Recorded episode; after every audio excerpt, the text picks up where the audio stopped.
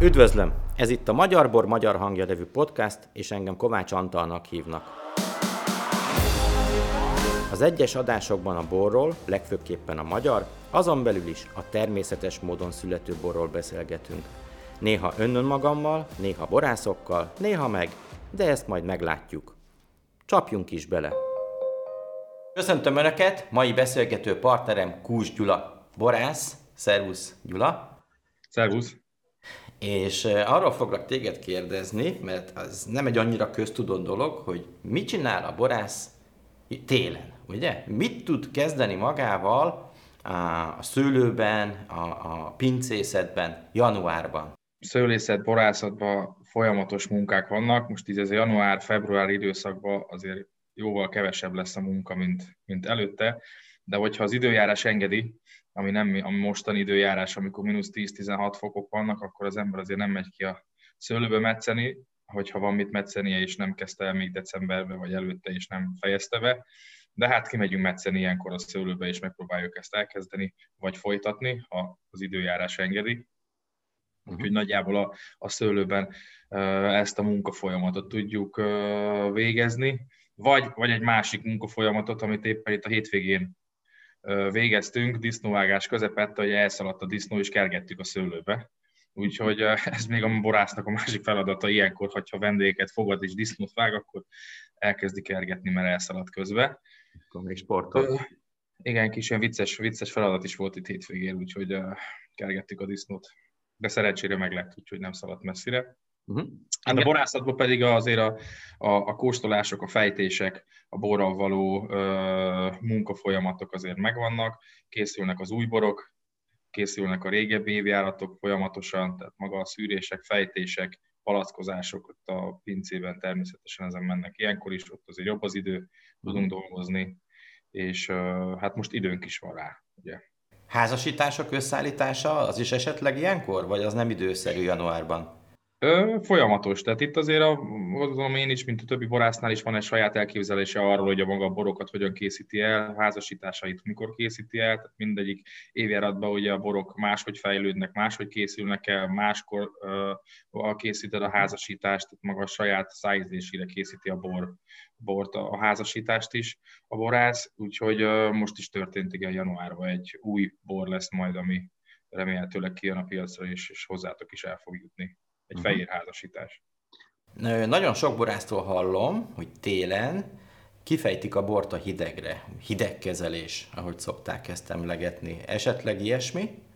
Igen, hát nekem ez megvolt már decemberben is volt egy hidegebb időszak, egy pár napot lent nálunk, és akkor kint volt a, a muskotáj az új évjárat, és most készítettem Szentbékáláról is egy zöld veltelinit, egy uh-huh. Balaton felvidékről, és annak a hidegkezelése is megtörtént a, ebben, a, ebben a hidegben, most van kint.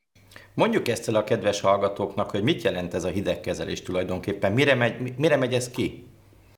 Tehát ez egy nagyon jó kis folyamat, mert az időjárás és hogy maga a természet megoldja, és nem kell beletenni semmi olyan szert, ami a, arra vonatkozóan, hogy az a folyamat, amiről mindjárt fogunk beszélni, az megtörténjen, uh-huh. vagy megtörténjen meg. Most azért is kerül ki a hidegbe, hogy maga a hideg miatt a borkő kicsapódik, kikristályosodik, és uh-huh. később ez így a, nem a palaszban, hanem most még palaszkozás előtt ki tud csapódni a tartályban ezt az embereknek a kisebbik része vagy nagyobbik része ki hogy engedheti meg anyagilag, megoldja olyan dupla falu tartályjal, ami lehűthető bent a melegben, tehát uh-huh. itt ilyen mínusz fokokra, vagy mínusz négy fokra lehűtve a bort, kicsapódik a belőle az a fölösleges úgymond borkőtartalom, uh-huh. vagy mint mi, kiengedi a hidegbe, külső tartályba, és ott ez az időjárás megoldja vagy az ember ö, több helyen már vannak olyan ö, kemikáliák, ami megakadályozzák ezt a kiválást, és akkor az ember, vagy a borász azt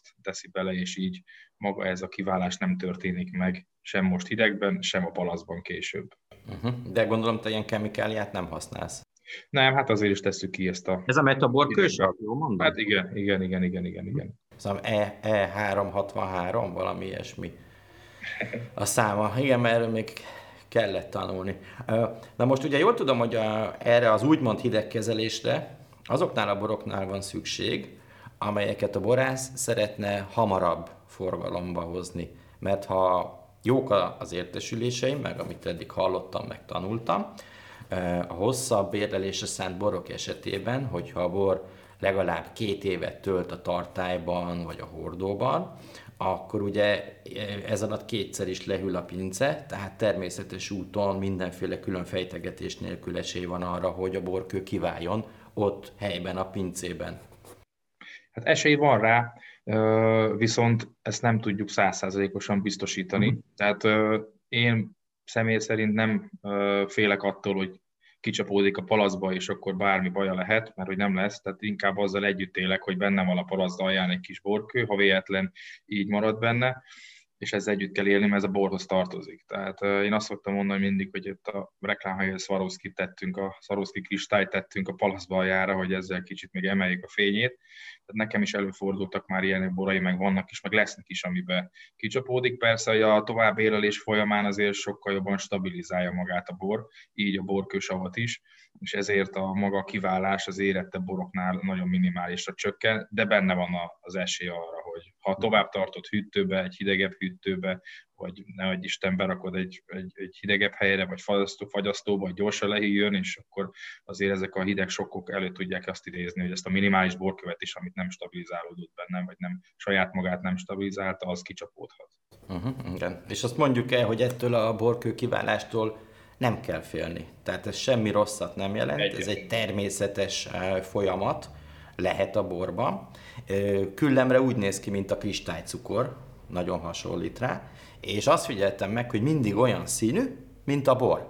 Tehát fehér boroknál fehér, nagyon gyakran találkoztam már egy picit érettebb rozénál borkővel, és akkor az már ilyen narancsos színű volt a borkő, vörös boroknál pedig a színintenzitásuktól függően világosabb piros, vagy akár sötétebb bordó, akár, akár fekete is lehet. Én mindig azt szoktam javasolni a fogyasztóknak, hogy ha borkővel találkoznak, egy, még egyszer mondom, nem ijedünk meg, kettő, dekantáljuk a palac tartalmát, és az utolsó néhány centiliternyi bor, az visszamarad a palacban, és a dekanterből vagy az edényből, amiben áttöltöttük, pedig nyugodtan fogyaszthatjuk, és ezt azért kell, mert így nem kerül az utolsó kortyal a szánk, mert az olyan, mint amikor mondjuk a tengerparton homok kerül a nyelvünkre, és olyan kellemetlen, és azzal nem tudunk mit kezdeni. Igen, ehhez hozzá, hozzáfűzve annyit tényleg, hogy itt maga a borkő kis színanyagot is leköt magával, és hogy mhm. ezért színeződik bele inkább a, a, a borkő, mert együtt a színanyag is kicsapódik a borkővel együtt, és ez így beszínezi a,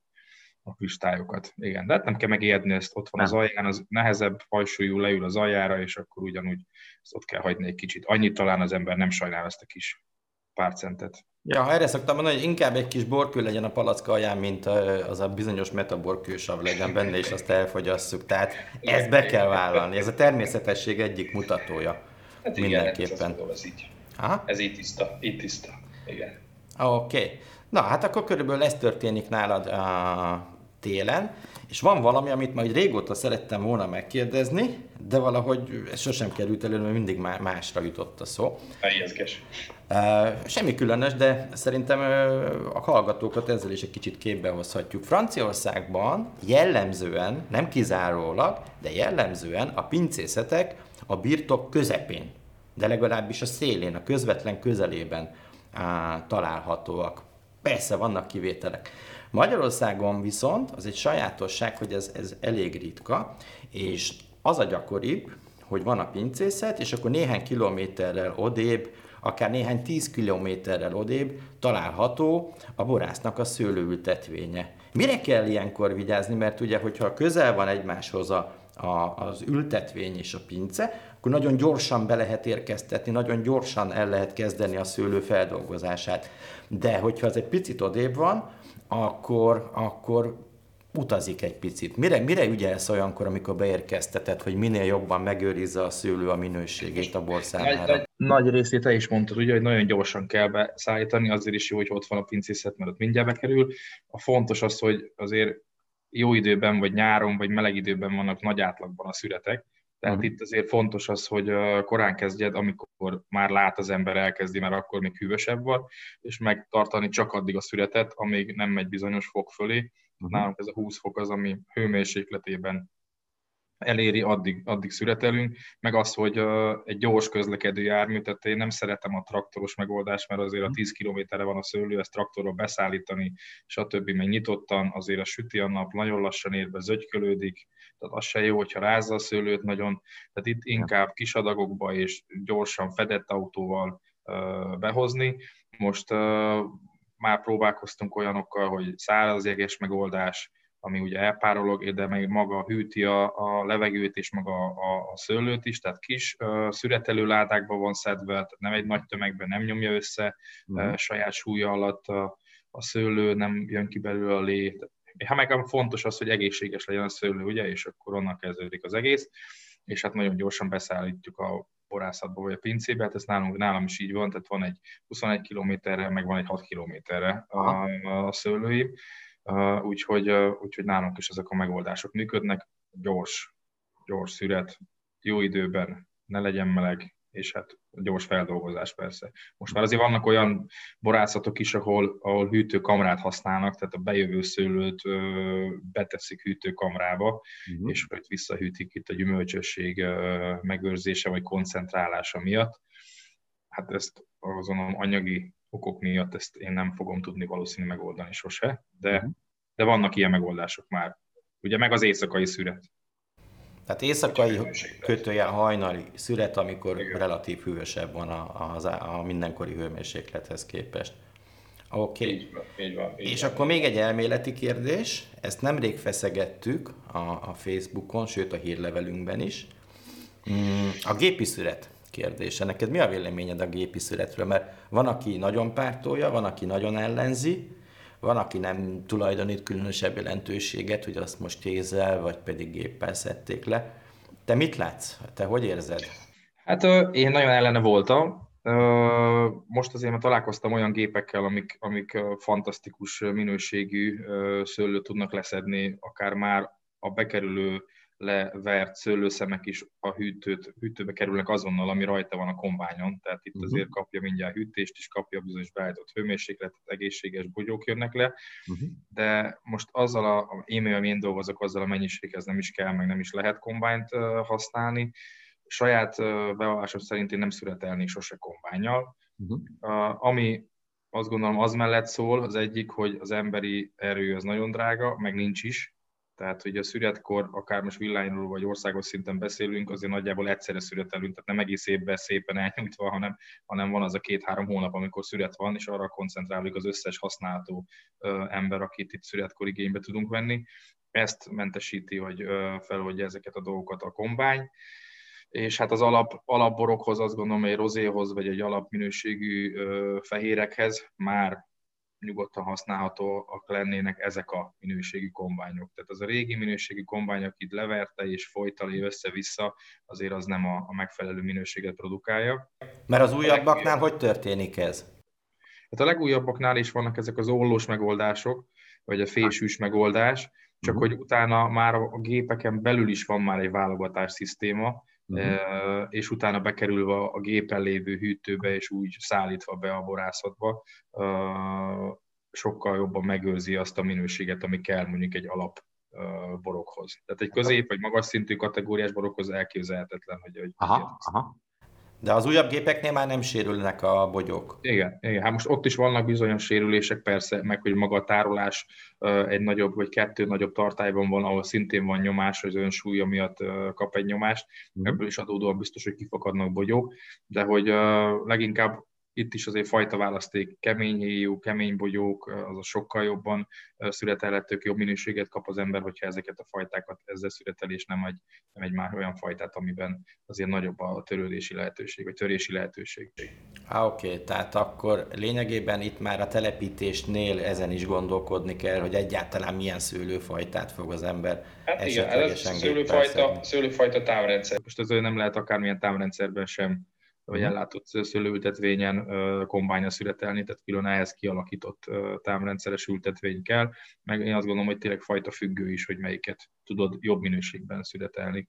De nálam kézi szület van, úgyhogy és az is lesz még egy darabig. Gyula, hát nagyon szépen köszönöm, most már tudjuk, hogy mi történik a, a pincédnél januárban, és akkor további jó munkát kívánunk ebben a szörnyű hidegben. Köszönöm szépen!